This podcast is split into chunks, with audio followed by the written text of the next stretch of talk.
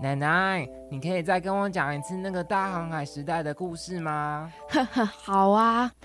传说中，在这个世界上有一个小小小小的角落，六色的彩虹会停靠在那边休息。下过雨后，当云层拨开，太阳出来时，彩虹会从那个小角落延伸，画出一个半弧形。那时候有好多好多的大船都想去找那个地方，因为他们听说那里有一个很厉害的宝藏哦。是很多很多的钱钱吗？不是哦，传说只要去过那里。就会有魔法让大家忘掉歧视哦！哇，到时候我一定要带奶奶去，让大家不再歧视我们。嗯。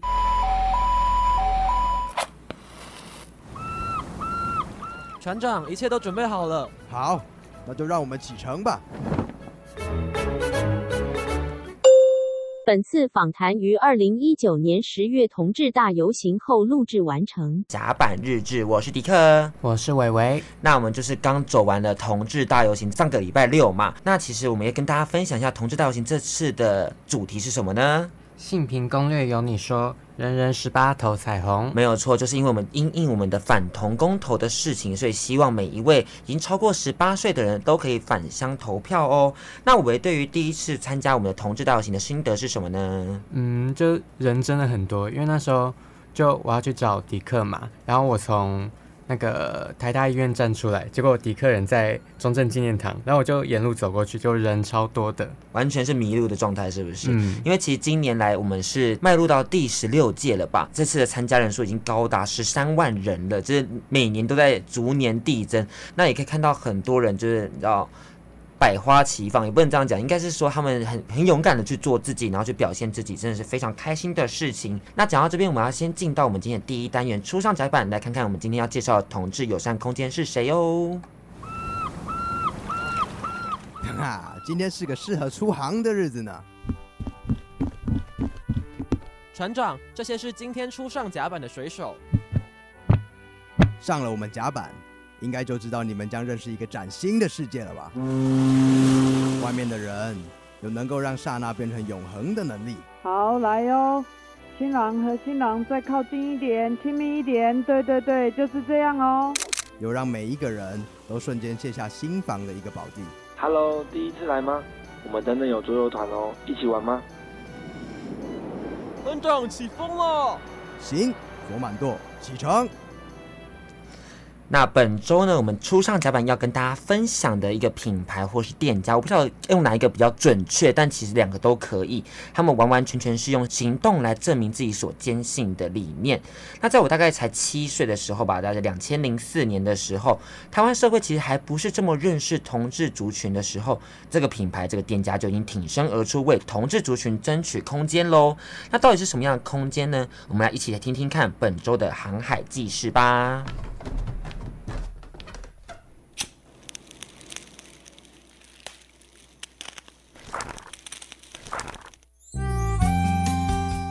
制婚纱上点摄影工作站于二零零四年三月由摄影师周尚化成立，是台湾第一家同志摄影工作室。在十四年里，为许多同志情侣拍摄了精致的婚纱照，提供了同志朋友一个自在且放松的拍照空间。那我们今天要介绍就是我们的同志婚纱上点摄影工作站。其实我们游行才刚谈到的婚姻平权嘛，他们在二零零四年就早就在相挺啦。就是他们的论点是觉得说，我觉得这个也是我非常认同的，就是相爱的人为何不可以结婚、拍婚纱、有自己的婚礼呢？所以在很早以前，他们就意识到这件事情，于是主动的挺身而出，协助新人找到愿意租借西装或婚纱的公司，一同给他们一个难忘的婚纱拍摄。所以他们其实蛮多人会找他们进行拍摄的，无论是男同志、女同志、跨性别，甚至是异性恋都有，就是参考他们的作品，然后并且请他们做拍摄，他们也因此跑遍亚洲地区，跟所有想结婚的新人朋友们配合他们理想中的婚礼，用他们的温柔视角来拍下新人们最幸福的时刻。所以讲着讲着，你知道吗？迪克心里也好想结婚哦。我们的摄影师周周就有跟迪克说，如果你以后要结婚，一定要找他们。我也是这样想的，但是我就是好怕我到二十五岁都嫁不出去，真的是欲哭无泪。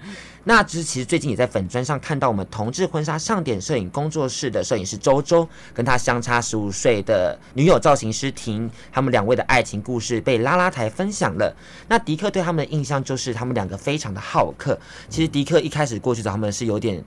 口齿不清，然后非常的紧张，不晓得怎么跟他们解释或要讲解我的理念。但他们很快吸收完我的企划书，然后觉得说我真的是在做一个对的事情，所以很愿意来我们节目上分享。本周邀请到摄影师周周来分享创立品牌的心路历程。那我们现在也要有请今天的大来宾，上点的御用摄影师周周跟听众朋友打声招呼啦。嗨，各位大家好，我是上点摄影的摄影师周周。那其实今天迪克还蛮像是来找老朋友的感觉。其实，在去年的时候，我曾经主办第一届的校园同志联合婚礼。那那时候呢，其实是因为有上点的协助，我才能将婚礼有很多哩哩扣扣的名家东西啊都塞好。那还蛮好奇的是，周周在第一次听到我提的那个校园婚礼的案子的时候，脑中是什么样的想法呢？其实第一次见到你，看到你带着这么热忱的这份。计划书来的时候，其实我们也感到很开心，因为同学朋友们能够先从校园深入这样的一个教育的分享，然后这也是我们希望大家能够从分享的力量当中看到同志伴侣，还有婚姻平权等等，还有以及 LGBT 这些议题，然后更认清楚自己在这周遭有这么多的活动跟资源。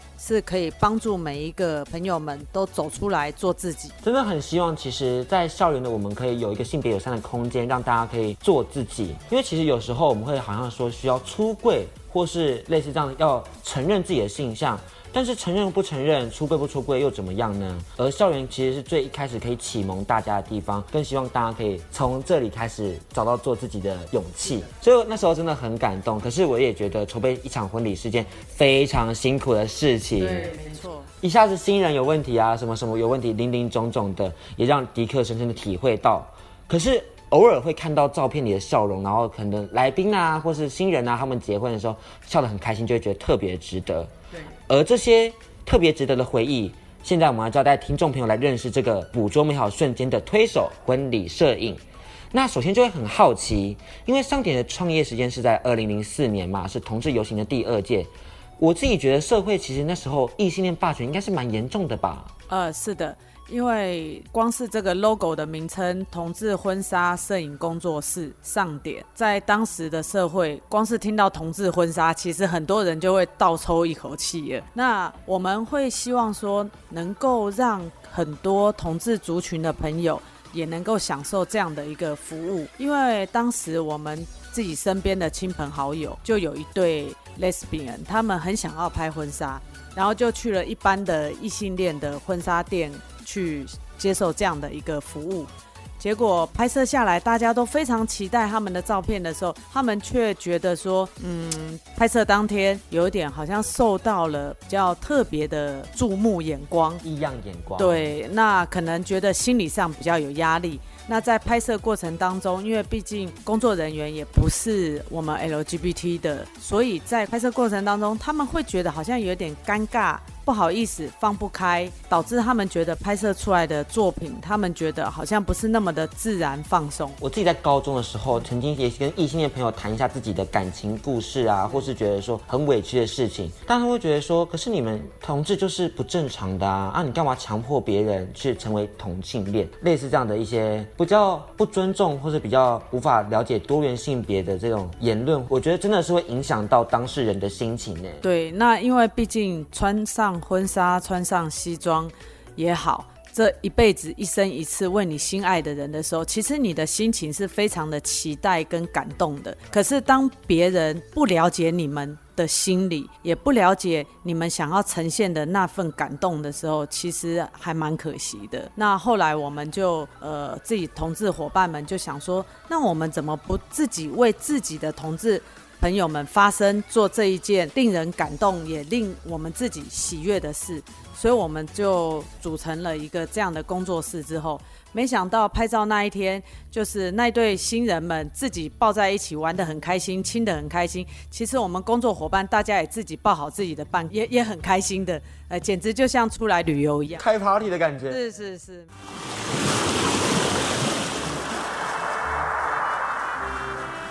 风太大了，船要飘走了啦！等等再回来听更多故事吧。烤肉、啤酒，还有你跟我一起来听他们的故事吧。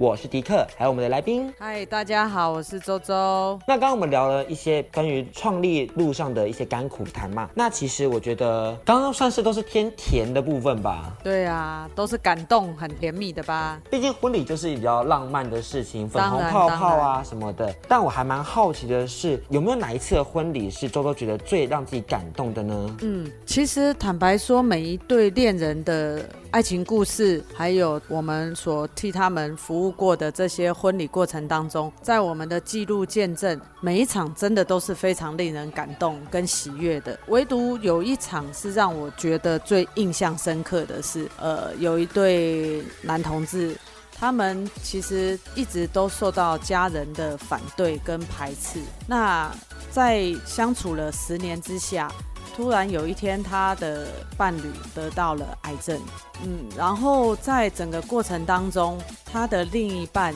都是不离不弃的在病床前照顾他，然后如何对待他，悉心照顾的这一份真情，让他们的家人看到了，让他另一半的家人看到他这一路是怎么照顾他们的儿子。所以，呃，虽然最后也很不幸的，他的另一半还是因为病癌而过世了，但是遗留下来的美好却是这个家人把他们的这个另一半，他儿子的伴侣认为干儿子。然后，因为我们在病床前有见证他们的婚礼，有帮他们拍摄这样的一个记录，所以后。后续也得知说，哦，他跟他另一半的家人都相处得非常好，跟当初那十年做小媳妇被另眼相看的感受是完全不一样。我们也很替他感动，好感动。而且其实，在听的过程中，会眼眶有点酸酸的感觉。虽然最后的结局怎么样，像媳妇熬成婆的那种 feel，可是我觉得在过程中有点像是，当你用真性情、用真的感情去。证明自己的时候，其实我觉得，即使是再反对的人，他都会理解你们的初衷是来自于哪里。对，尤其是家人，我相信，呃，血缘这个东西，家人他们一定都能看到你是怎么对待另一半的态度。那这种态度跟真情，我觉得才是真正也是成为我们勇敢要走下去的力量。我觉得其实他们还是希望自己的小孩是开心快乐的吧。当然，当然，下父母心。当然，而我觉得在这个过程中嘛，其实刚刚有提到说是在医院拍照的，对，是。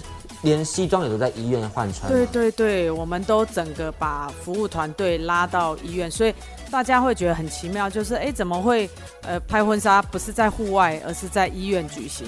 可是我们也借由这一个服务的机会，了解到原来当人接受感动。真的活在当下的时候，我们绝对不要浪费光阴，不要因为害怕而就让自己是畏缩的。我们还是要真诚的做自己，相信总有一天我们可以打动到家人的心。而我觉得这个拍摄过程中最让人感动的地方是那那些照片，我相信一定会是那个活下来的那个人的一个生活动力。每次看到时候都会有一种感动，说我们曾经在那个医院里面，我们陪伴了彼此，度过你对方的最后一段时光，会觉得那段时光特别有意义。我觉得这是世界上最美好的礼物。那其实迪克一开始最早认识上点原因是来自一部在大陆拍的电影叫《未婚男女》。那那部电影是在讲那边对岸的同志族群的情况，例如行婚啊。因为其实故事主头在讲说有一对兄妹，然后他们都是同性恋，那彼此都有彼此的恋人，但是为了要瞒过他妈妈，所以他们经常在半夜的时候换房间啊，然后好让自己可以跟爱人相处。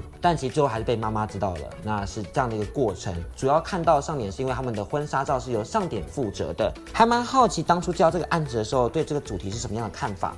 呃，我们当初因为接触到周美玲导演的时候，就已经知道她是一个一直在推行同志活动，还有同志电影拍摄的一个非常支持也很认真的一个导演。那感受到说他们对于同志这方面的议题的不遗余力，是的，所以我们也很高兴说能有这个机会有这样的合作。那在拍摄的过程当中，因为也对剧情的了解，然后你也会看到呃两岸。的这方面对感情、对 LGBT 的这些态度的不同啊，会很庆幸今天真的生长在台湾的我们还是比较有亲和力，对，所以会觉得说在对岸你看到他们因为必须要接受传统的行婚啊，接受一些传统的压力的时候，做一些这样的牺牲是真的很辛苦，违背自己真实的感受的举动啦，而且他们可能会有一些遗产啊，后续的那些对一些法。法律问题呀、啊，生活上的一些，还有财产问题、金钱问题，这些都会是很复杂的。那如果说其实婚姻平权这一块嘛，在台湾也算是逐渐靠上成功的道路。